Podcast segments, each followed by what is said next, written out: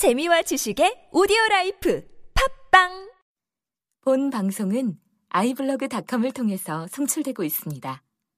미디어 플랫폼 아이블로그 iblog.com 어, 네. 어, 영상이 끊겼습니다. 어, 지금 각도도 좀안 맞나요? 좀 틀어볼게요. 네, 오케이. 네, 지금 보니까 갑자기 여러분 동영상이 끊겼는데요. 이 공리주의제 2편으로 나눠가지고 찍어야겠네요. 아, 그러면 결국은 이렇게 시간 많이 걸릴지 몰랐는데, 제가 지금 쓰고 있는 아이패드 미니가 용량이 작거든요. 16기가짜리인데, 사실 이제 사용 가능 공량, 가용 용량이 실제로 지금 찍는 게 한 4, 3, 4기가밖에 안 남았었나봐요. 근데 이게 여러분 너무 이제 화소가 높다 보니까 금세 40분 찍으니까 3기가 정도가 날아가네요. 아, 여러분 실제로 제가 영상을 좀 올리는 건 다시 이제 그 인코더를 압축을 해가지고 거의 300메가밖에 안 쓰고 있거든요. 그러니까 여러분 용량이 너무 높아도 문제네요. 그죠? 너무 용량이 빨리 찹니다. 자, 여하튼 뭐 덕분에 저도 간, 물도 간단하게 마시고 목도 좀 축였으니까요. 계속 아까처럼 아까 수업에 맞춰서 나아가고 있죠. 진도를 나가겠습니다. 사례 세 가지가 있어요. 과연 가치를 단일 통화할 수 있을 것이냐라는 어떤 그 문제점에 대한 한계에서 자 담배 회사인 필립 모리스가 체코 당국의 흡연에 따른 의료 비용 증가 부담에 따라 담배 세금을 높이려고 합니다. 세금을 높이려 하자 이를 막기 위한 비용 편입 분석을 발표했다. 그러니까 여러분 뭐예요? 지금 정부와 회사 기업에 대한 입장 차이죠. 그죠? 이 당국은요 흡연에 따른 의료 비용 증가. 왜 그렇죠? 여러분 흡연을 많이 하면 폐암이 걸린다는 어떤 상관관계가 있죠. 그러니까 사람들이 너무 흡연을 많이 해서 전체 국가가 부담해 국가가 부담하는 의료 비용이 너무 높아진단 말이죠. 그러니까 국가 입장에서는 씁쓸하죠. 그죠? 국가의 의료 비용을 줄이려면 결국 규제를 해야 되거든요. 그래서 결국 이 기업에다가 세금을 때리려고 했어요.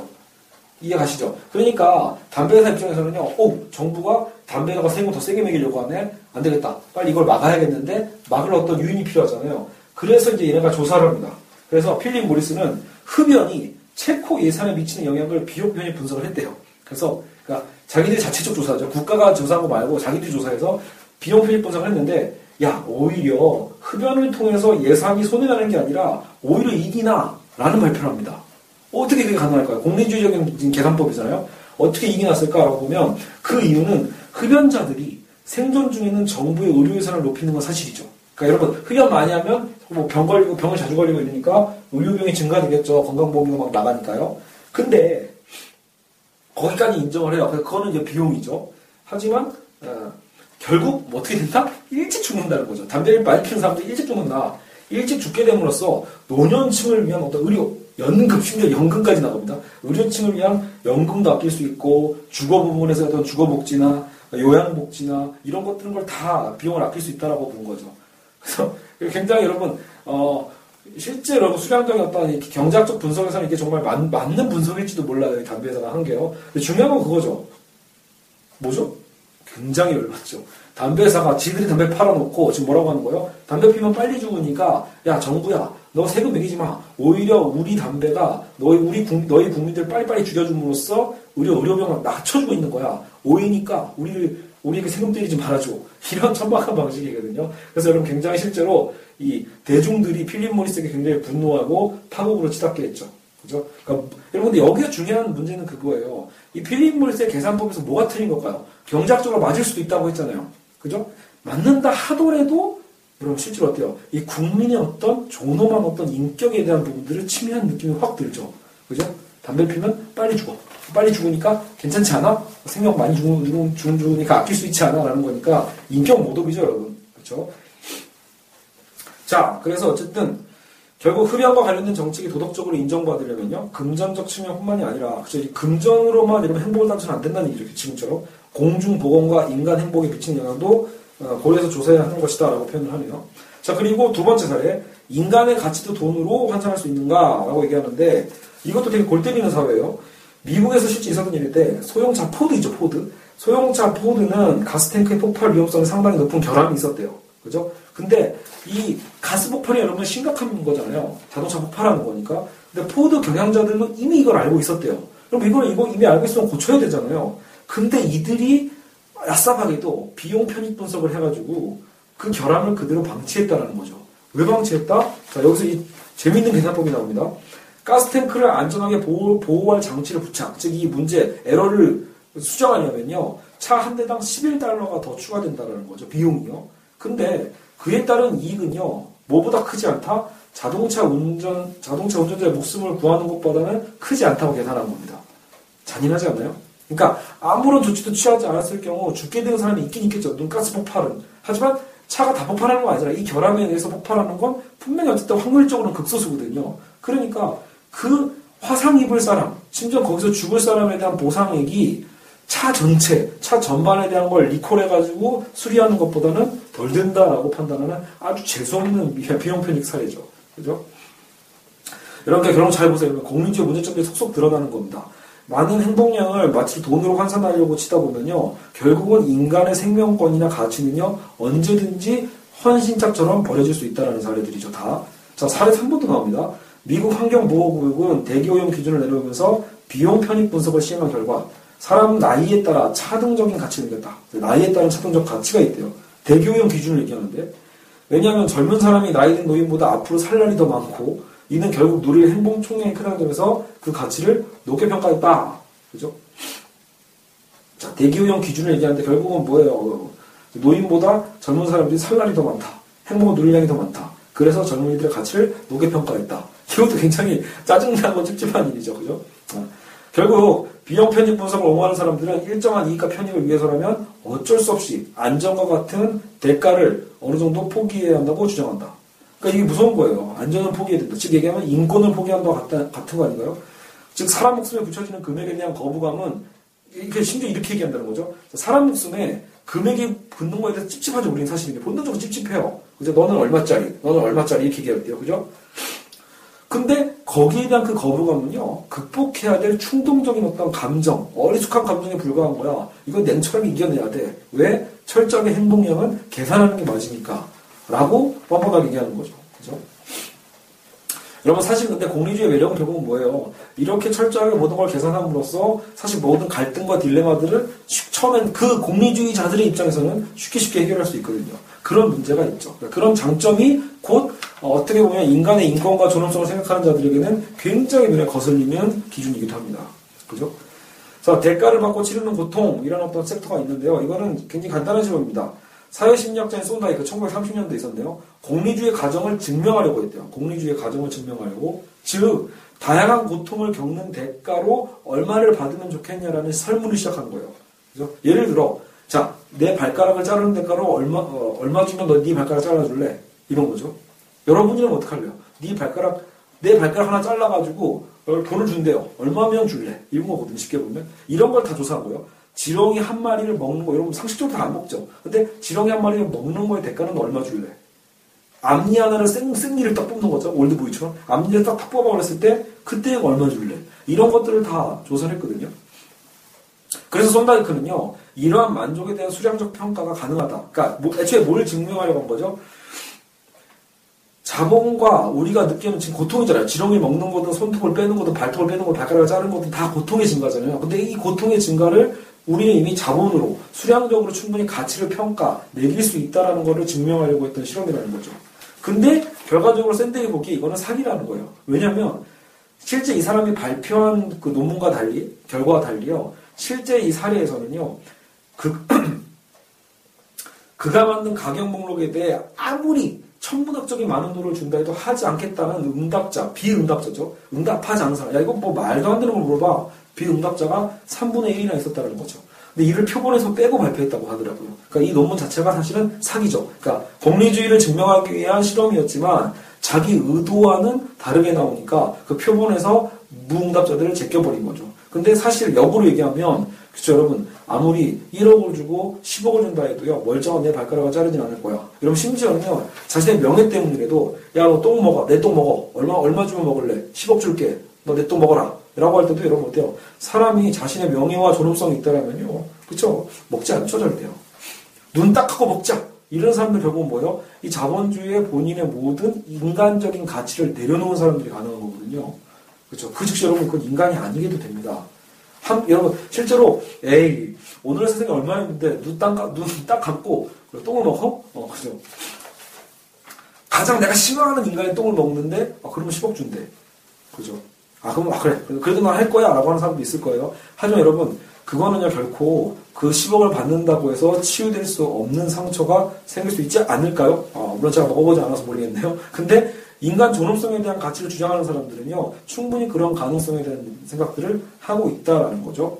자, 어쨌든 그렇게 됐고요. 수량적 평가 결과는 그래서 허위라고 이제 반박, 샌들이 지금 반박을 하는 거죠. 자, 그래서 다섯 번째는요, 존 스튜어트 밀입니다. 근데 이제 이거는 지금 간략하게 하고 제가, 간략하게 끝을 낼게요. 어, 아, 물론 벌써 2편으로 잘라지는 바람에 10분밖에 안 지나서 오히려 이게 더 찝찝하긴 하겠는데요. 여러분이 그 보실 때요. 자, 존 스튜어트 밀은요, 결국은요, 이러한 반박들이 너무 많으니까, 그 당시에 너무 많았다는 얘기죠. 그래서 여러분 보통 도식적으로 외울 때 양적 공리주의하면 벤담이고 질적 공리주의하면 존 스튜어트 밀이거든요.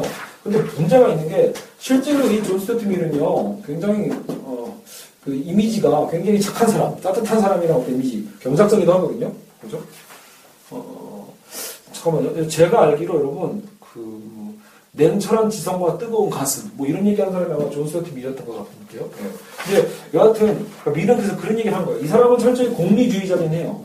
그러니까 총 행복과 총 고통량을 중심으로 판단하는 거 맞다. 이거야말로 가장 중요한 기준이 된다라고 얘기는 합니다. 하지만 여기에서 그 양적인 측면을 질적인 측면에 대한 가치로 조금은 전환을 시킨다는 거죠. 이쪽에 뭐가 쇼부 보는 거다, 쇼부. 협상. 왜냐면 양만으로 치니까 너무 문제가 많은 거예요. 지금 벤담의 공리주의가 너무 문제가 많으니까. 자, 실제로 존 스튜어트 밀은요, 개인의 권리 침해에 대한 지금 반박이 제일 많았죠. 아까 우리가 보면 이제 칸트식의 어떤 비판들이 많이, 많아진다는 얘기인데, 그런 거에 대해서 반박을 합니다. 밀은요. 그래서, 어, 자, 그가 저술하는 이 자유론이 있어. 그다, 그도 자유론을 펴왔거든요. 남에게 해를 끼치지 않는 한 원하는 건 무엇이든지 자유롭게 할 수 있어야 된다. 라는 요지를 합니다. 정부는 개인의 자유를 간섭해서는 안 되고 단지 개인이 사회에 책임을 져야 할 때는 타인에게 영향을 미칠 때 뿐이다 라고 얘기를 한다는 거죠. 그러면 근데 문제는 이런 얘기를 보면 이거 결국은 공리주의가 상충되고 있잖아요. 그죠? 개인의 자유의 신장은 여러분 결국 뭐예요? 공리주의와는 좀 반대되고 죠 공리주의는 다수의 총 행복량을 기준으로 소수를 쉽게 희생시키잖아요. 그러니까 우리가 알기로 어떻게 보면 뭐 자유지상주의자를 주장했던 것 같습니다. 자유지상주의와? 공리주의는 사실은 굉장히 상극적인 부분이 있다는 거죠. 결과적으로 보면 공리주의는 마치 아까 전에 단순 다수로는 아니라고 했지만 여기서는 이걸 비교하기 위해서죠. 어떤 다수의 이익을 위해서 소수를 희생시키니까 그 소수에 있는 개인의 자유를 희생시킬 수 있지 않냐라는 개념으로 상충된다는 거죠. 근데 밀은 여기서 이걸 어떻게 해결하냐? 여러분 밀의 해결법을 보세요. 자, 어, 그러나 밀은 이런 것을 반박하면서요. 개인의 자유 옹호 역시 공리주의에 기반해야 된다. 그러니까 자유를 옹호하는 것도 공리주의에 기반할 수 있다는 거예요. 무슨 말이냐? 공리주의를 좀 넓게 해석하자라는 거예요. 여러분 여기서 근데 여기 사실 여기서 여러분 이것만 기억합시다. 존 스튜어트 밀에서 그럼 존 스튜어트 밀은 뭘 중심했다? 이 시간의 축을 좀 더 확장을 합니다. 즉 장기 쉽게 보면 여러분 장기적으로 보자. 그러니까 여러분 공리주의를 단기적인 어떤 자본적 수장적 개념으로 보면 단기 이익적 개념으로 보면은 실수하는 일이 많죠. 당장 개인을 희생시켜서라도 그죠. 당장에도 다수 이익을 얻으려고 하는. 근데 밀은 이런 얘기를 하는 거예요. 오랜 세월에 걸쳐 개인의 자유를 존중하다 보면, 그러니까 짧은 시간이 아니라는 걸 일부러 강조하는 거죠. 짧은 시간이 아니라 당장 하지 말고 좀 참아. 오랜 세월에 걸쳐서 이 개인의 자유를 존중하다 보면 인간의 행복이 결국은 극대화될 거야라고 본 거죠. 그러니까 여러분 이런 거 논리적으로 상충되지 않죠. 개인의 자유도 살고 다수의 어떤 사회 전체 행복량도 증가되는 거니까. 그죠? 그러니까, 그러니까 개인의 자유를 존중하자. 왜? 당장, 그 결국 쉽게 얘기하면 벤담의 공리주의와 오히려 상충되는 걸 수 있어요. 미래의 주장은요, 같은 공리주의지만 공리주의적 기준을 장기적인 어떤 시간축에서 얘기하고 있기 때문에 이게 결국 벤담 얘기하고 있는 실제적인 어떤 그 견해와는 부딪히게 되죠. 벤담은 단기적으로 당장 개인을 희생해서라도 다수의 어떤 확실한 이익을 얻을 수 있으면 해야 된다는 거거든요. 그, 벤담은 여러분 그, 그 공리주의적인 어떤 개념을 계산할 때요. 어쨌든 이 지속성과 강도만 있으면 된다고 봤거든요. 강도가 강하냐, 확실하냐, 그렇죠? 그리고 어느 정도 지속성이 있는가 이걸 기준으로 계산해서 판단했는데 지금 어쨌든 존스 저트밀은 아, 굉장히 그 장기성을 갖고 얘기를 하고 있는 거죠. 장기적으로 개인의 자유를 딱 무조건 보 존하자. 개인의 자유를 무조건 지켜주자. 왜? 이게 장기적으로 사회 전체 행복량을 증대시킬 거니까. 다수가 소수의 자유를 억압하는 것이 당장에는 공리를 극대화할지 몰라도 장기에는 사회의 불행을 늘리게 될 거야. 그러니까 하지 마. 라는 거죠. 이해가시죠? 그래서 어, 이런 이건 제가 한번 좀 읽어드릴게요. 개인의 자유와 권리를 옹호하면 장기적으로 사회가 행복해지는 근거로 첫째, 소수의 반대 의견이 전국에는 사실로 판명날 가능성이 있다는 것. 그죠? 그러니까 소수의 반대 의견이 나중에는요 사실될 수 있으니까 당장 막 죽이거나 당장 묵살하거나 하지 말자는 거죠. 둘째, 설령 사실이 아닐 수도 있어요. 사실이 아니다 할지라도요, 결국 이 소수의 견해를 인정하고 치열하게 뭐예요? 의견 경쟁을 하다 보면 다수의 의견이라는 어떤 무조건적인 독단에서도 벗어날 수 있으니까 그것도 행복의 증진 아니야? 라고 보는 거고, 굉장히 민주주의적인 어떤 느낌이죠. 민주주의적인 방식으로요. 다수의 관습과 또 관례를 따르는 게 여러분 습관화되면, 그죠? 벤담의 공리주의처럼 무조건 다수 관습과 관례, 행복량을 따르다 보면 결국 사회는요, 수동적인 사회로 변하겠죠. 그죠? 어떤 개인의 주체성과 개인의 어떤, 그죠? 선택에 대한 자유가 열리는 게 아니니까요. 그러면 사회 전체적인 발전이 힘을 잃지 않겠냐, 사회의 활력이 줄어들지 않겠냐, 라고 얘기하는 거죠. 그렇죠? 이러한 근거들로 장기적으로 불행이 올 거다라고 본 겁니다. 그죠? 여러분, 근데 문제는 그거예요. 지금 여러분 이 기준을 보면 알겠지만, 여러분 이 장기성이라는 거는 사실은 굉장히 모호한 부분일 수 있습니다. 그러니까 미래적 개념이라는 가능성까지 열어버리면요. 원래 환경 파괴 문제도 사실 여러분 잘 생각해보면 우리가 환경 그 자체에 대한 결국 인식론이 아니라 인식의 어떤 변화라기보다 우리는 환경을 보호할 거냐 말 거냐도 대부분 공리주의적으로 이미 판단하고 있는 거죠. 그러니까 다른 견해는 별로 없어요. 환경을 보호할 것이냐라고 하는 보호하자는 사람들은 장기적으로 인류에게 파멸을 끌고 올 거야 라고 해서 파멸이라는 고통의 크기를 크게 보는 거고요. 환경 보존론자들을 비판하는 뭐 환경 개발론자가 될 수 있겠죠. 더 지금 인간의 기술 낙관론자들 기술을 통해서 해결 가능하다고 보는 사람들은요. 야, 지금 어차피 지금 당장에 확실한 이익을 누리는 게 미래에도 오히려 이익을 누릴 수 있는 교두보가 될 수 있지 않아? 왜 지금 있는 확실한 이익을 포기해야 돼? 라고 보면서 현재 일어나고 있는 환경 파괴 자체를 그냥 일단은 묵살하자고 보는 입장들도 존재하죠. 어느 입장이든 간에 다 공리주의라는 거. 이런 맹점이 있죠. 그리고 존 스튜어트 밀의 결국 이 공리주의는 결과적으로 여러분 개인의 권리를 옹호하는 개념이 되니까 이걸 두 가지를 다 잡으려고 한 거겠죠? 그죠? 근데 여기 이런 얘기가 나옵니다. 권리, 사회 발전을 위해 개인의 권리를 존중하면 장기적으로 행복을 얻으려는 사회 발전의 원리상 개인의 권리는 실제로 필요치 않다는 결론도 이룰 수 있다.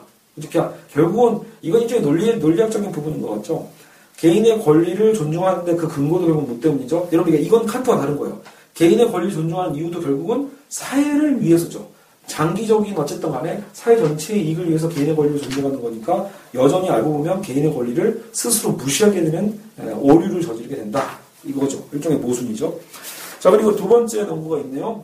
마지막 장입니다. 그래서 공리주의는 모든 가치를 하나의 저울로 계량한다는 주장에 대한 반박인데요. 이 부분은 여러분 또 상당히 재미는 있는데 무슨 얘기냐면 그 질적 공리주의잖아요. 그러니까 이 사람은 양만 생각한 게 아니라 지금 아까 시간축도 얘기했지만 질도 얘기를 하거든요. 그러니까 질적 측면에서도 공리주의는 가능해라고 보는 거죠. 그러니까 사례가 이렇게 나와요.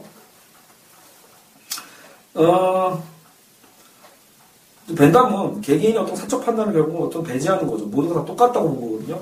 모두가 느끼는 고통과 쾌락을 어쨌든 이제 그냥 고통의 어떤 강도와 지속성이라는 기준만으로 판단을 한 건데, 그러니까 이게 무슨니까 쉽게 헷갈리죠. 무슨 말이냐면 한 사람이 이 사회가 모차르트를 좋아하든 마돈나를 좋아하든 간에 질적 가치를 두지 않아요. 벤담의 이 공리주의에 의하면요.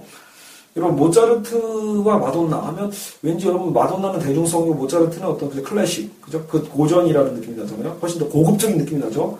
또 다른 얘기하면 여러분 플라톤의 플라톤의 국가론과 그죠? 그리고 플레이보이지 이거 두 개의 어떤 가치는 어떤가요? 굉장히 다르게 느껴지죠. 그러니까 밀은요 이런 상식적인 부분들을 인정하려고 든 거고요. 벤담은요 야 그건 벤담은 이걸 상관 안 합니다. 플라톤의 국가론이든 플레이보이든 간에 그게 인간에게 끼칠 수 있는 그 쾌락 있잖아요. 쾌락의 양이 더 큰 게 좋은 거예요, 결국은요. 그러니까 플라톤의 책이 고통만 증진시킨다면요. 플라톤의 책은 불태워버리는 게 낫습니다.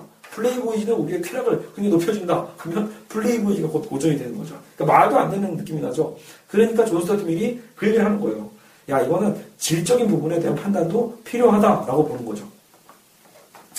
자, 그래서 이 질적 차이를 주장하면서 나름대로 이 고상한, 고상한 취향에 대한 것을 인정하자라고 보는 거죠.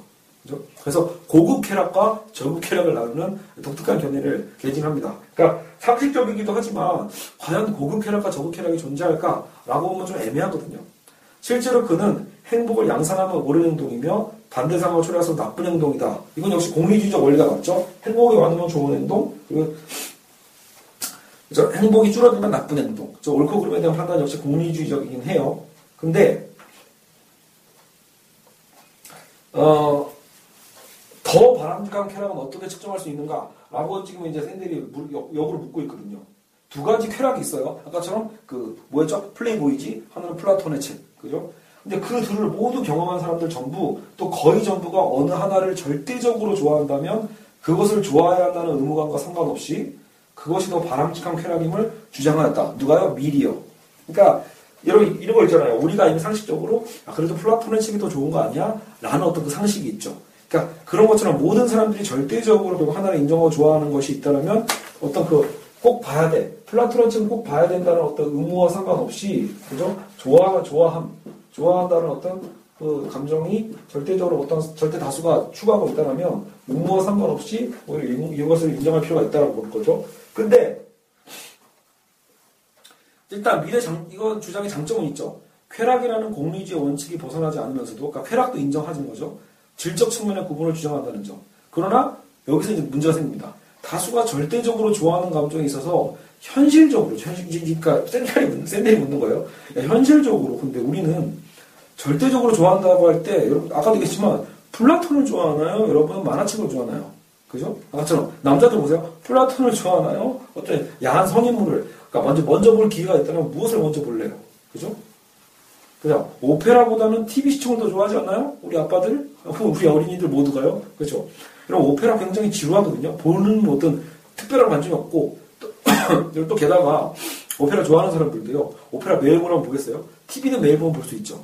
이런 것처럼, 여러분 결국 다수가 절대적으로 인정하고 있다라는 거, 좋아하고 있다라는 거는요, 결국은 어디요? 더 감각적으로 봤을 때, 만화와 TV가 오히려 더 질이 높은 거다라는 판단이 서버리는 거죠. 그러니까, 원래 의도는, 여러분, 그러니까 헷갈릴 수 있죠? 잘 보세요. 원래 의도는, 나름대로, 그, 어떤 이 질적 가치를 둘 때, 야, 질이 뭐가 더, 어, 떤 거의 질이 더 중요한지 알고 있잖아. 라는 어떤 그 상식에 깃대어서 존 스튜어트 밀은 이 질적 공리주의에 대한, 질적 가치에 대한 것을 얘기를 했고, 그러니까 다들, 어, 플라톤의 책이 더 어, 가치가 있다는 걸 인정하면서, 동시에 그것을 읽어야 된다는 의무감과 일치되지 않겠냐? 라고 순진하게 생각했던 거죠. 근데, 지금 샌델이 얘기하는 반박은 그건 뭐예요? 야, 현실적으로 다들 여기서 이제 미국 영화, 미국 만화죠. 심슨 가족과 세익스피어의 햄릿을 두고 가장 즐거운 것이 무엇인지 판단을 하고 하면, 그죠? 또 가장 고급적인 것이 무엇인지 두 가지 질문을 한 결과 갈라진다라는 거죠. 그러니까 심슨 가족과 햄릿 이 두 가지 갖고 설문조사를 하면요. 가장 즐거운 건 심슨 가족이 되고 가장 고급적인 것은 햄릿이 되거든요. 그러면 결국 뭐가 되죠? 즐거운 것과 고급적인 것이 분리되는 문제가 발생하는 거죠. 그렇게 되면 어, 미리 주장했던 질적 공리주의에 대한 가능성은 사라지게 됩니다. 공리주의적은 결국은 양이잖아요. 그렇죠? 즐거움 적인 쾌락이죠. 근데 질은 고급스러움이잖아요. 질과 양을 함께 끌어갈 수 있는 방법을 노력했지만 실제 현실에서는 그것은 거의 불가능하다라고 보실 수 있죠. 자, 그래서 결국 밀 역시 이러한 한계점에 대해 인정을 합니다. 이미 살아있을 때 인정했대요. 렘브란트와 텔레비전 재방송의 차이를 모른다는 뜻은 아니다. 라고 반박하는 셈입니다. 근데, 그니까, 결국은, 물론 사람들이 즐기는 건 그런 거겠지만, 그래도, 렘브란트와 텔레비전의 재방송의 차이를 모르겠냐, 사람들이? 알 거 아니야, 그래도. 그래서, 이런 그 유명한 말 있죠? 만족한 돼지보다 만족하지 못하는 인간이 더 낫다는 것이 그의 주장이죠. 그죠? 그러나, 여기서 이제 중요한 마지막 부분이니까 제가 천천히 읽어드릴게요. 인간의 고급 능력을 신뢰하는 그의 주장 자체는 수긍이 된다. 저 결국 미래 이 말은 공리주의 전체에서 벗어나고 인정, 벗어나고 있음을 인정하는 셈이다. 그죠? 그러니까 그런화를 해야겠네요. 그죠?